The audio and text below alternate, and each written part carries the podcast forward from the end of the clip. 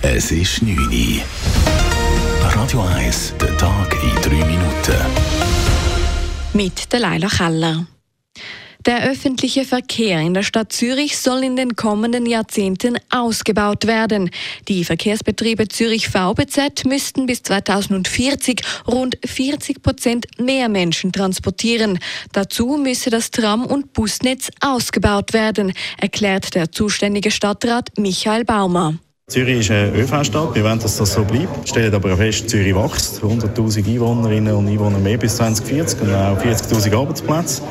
Die wollen wir auch können transportieren. Das sind Kapazitätsprobleme, die wir verhindern wollen. Vor allem wollen wir auch das Zentrum entlasten. Im Norden und im Westen, also Altstädte, Oerlikon, das sind die Wachstumsgebiete. Dort müssen wir auch den öffentlichen Verkehr ausbauen. Der Ausbau in mehreren Etappen soll über 2 Milliarden Franken kosten. Nach den Fanausschreitungen nach dem letzten Heimspiel des FC Zürich sei die Schließung des Heimsektors der richtige Schritt, so die zuständige Zürcher Stadträtin Karin Rickard. Wegen Ausschreitungen von FCZ-Anhängerinnen und Anhängern nach dem Spiel von letztem Sonntag haben sich die Bewilligungsbehörden der Städte und Kantone für diese Sanktion ausgesprochen. Die Angriffe auf die Polizei seien heftig gewesen und machten eine solche Maßnahme nötig, so Karin Rickard. Es sind nicht einzelne Fans, die am Sonntag randaliert haben, sondern rund 100, die die Stadtpolizei massiv angegriffen haben mit Fackeln, Steinen, Flaschen und so weiter. Darum hat die AG Bewilligungsbehörde von Städt und Kanton die Sektorschließung äh, beschlossen. Die Schließung betrifft das Heimspiel gegen Lausanne vom 31. Januar. Die Zahl der Organspenden ist im letzten Jahr um 20 Prozent gestiegen. Das sind so viele wie noch nie. Von den Organspenden profitierten im vergangenen Jahr in der Schweiz 565 Personen.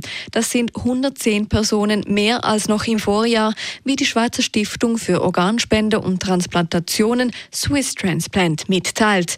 Ende Jahr warteten aber immer noch rund 1400 Personen auf mindestens ein Spendeorgan. Der bekannte Musikproduzent und Sänger Frank Farian ist im Alter von 82 Jahren verstorben. Farian sei friedlich in seinem Apartment in Miami eingeschlafen, berichten deutsche Medien unter Berufung auf seine Familie. Farian verkaufte über 800 Millionen Tonträger. Seinen größten Erfolg feierte er Ende der 80er Jahre mit dem Popduo Milli Vanilli. Dessen Erfolgsstory endete abrupt, als bekannt wurde, dass es keinen seiner Songs selber gesungen hatte. Radio 1 Wetter. Heute Abend gibt es wieder dichte Wolken und auch immer wieder mal ein bisschen Regen. Ähnlich sieht es in der Nacht aus. Auch morgen bleibt es bewölkt mit wenigen Aufhellungen, aber am Nachmittag gibt es dann wieder vermehrt Regen. Temperaturen haben wir jetzt und in der Nacht um die 6 bis 7 Grad. Zum Aufstehen gibt es morgen 7 bis 8 Grad, am Nachmittag dann bis zu 14 Grad. Das war der Tag in 3 Minuten.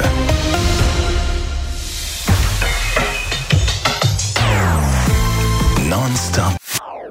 Das ist ein Radio 1 Podcast. Mehr Informationen auf radio1.ch.